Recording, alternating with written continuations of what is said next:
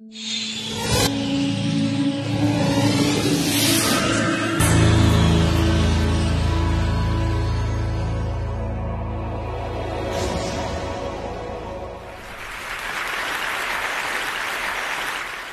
was one of many fellow inmates who had big plans for the future. He had a vision. When he got out, he was going to leave the dope game for good and fly straight. And he was actually working on merging his two passions into one vision. He'd spent $10,000 to buy a website that exclusively featured women having sex on top of or inside of luxury sports cars. it was my first week in federal prison. And I was learning quickly that it wasn't what you see on TV.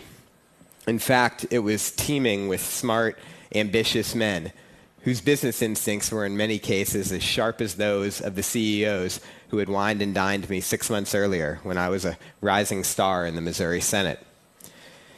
Now, 95% of the guys that I was locked up with had been drug dealers on the outside. But when they talked about what they did, they talked about it in a different jargon, but the business concepts that they talked about weren't unlike those that you'd learn in a first year MBA class at Wharton. Promotional incentives, you never charge a first time user. Focus grouping, new product launches, territorial expansion. But they didn't spend a lot of time reliving the glory days. For the most part, everyone was just trying to survive. It's a lot harder than you might think. Contrary to what uh, most people think, people don't pay, taxpayers don't pay for your life when you're in prison. You got to pay for your own life. You got to pay for your soap, your deodorant, tooth, toothbrush, toothpaste, all of it. And it's hard for a couple of reasons. First, everything's marked up 30 to 50% from what you'd pay in the street. And second, you don't make a lot of money. I unloaded trucks. That was my full time job, unloading trucks at a food warehouse for $5.25, not an hour, but per month. So, how do you survive? We learn to hustle. Uh, there's all kinds of hustles. There's legal hustles. You pay everything in stamps, those are the currency. You charge another inmate to clean his cell.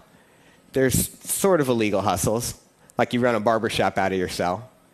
There's pretty illegal hustles. You run a tattoo parlor out of your own cell.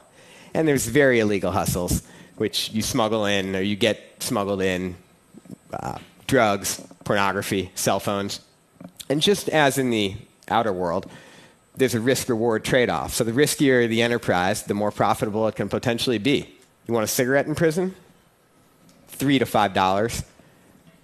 You want an old fashioned uh, cell phone that you flip open and is about as big as your head? 300 bucks. You want a dirty magazine? Well, it can be as much as $1,000.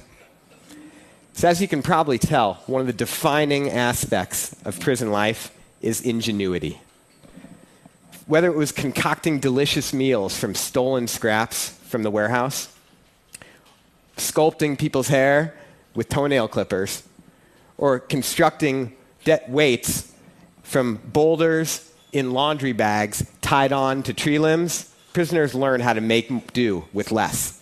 And many of them want to take this ingenuity that they've learned to the outside and start restaurants, barbershops, personal training businesses. But there's no training, nothing to prepare them for that, no rehabilitation at all in prison. No one to help them write a business plan, figure out a way to translate the business concepts they intuitively grasp into legal enterprises, no access to the internet even. And then when they come out, most states don't even have a law prohibiting employers from discriminating against people with a background. So none of us should be surprised that two out of three ex offenders reoffend within five years. Look, I lied to the feds. I lost a year of my life from it. But when I came out, I vowed that I was going to do whatever I could to make sure that guys like the ones I was locked up with didn't have to waste any more of their life than they already had. So I hope that you'll think about helping in some way the best thing we can do is figure out ways to nurture the entrepreneurial spirit and the tremendous untapped potential in our prisons. Because if we don't, they're not going to learn any new skills that's going to help them, and they'll be right back. All they'll learn on the inside is new hustles. Thank you.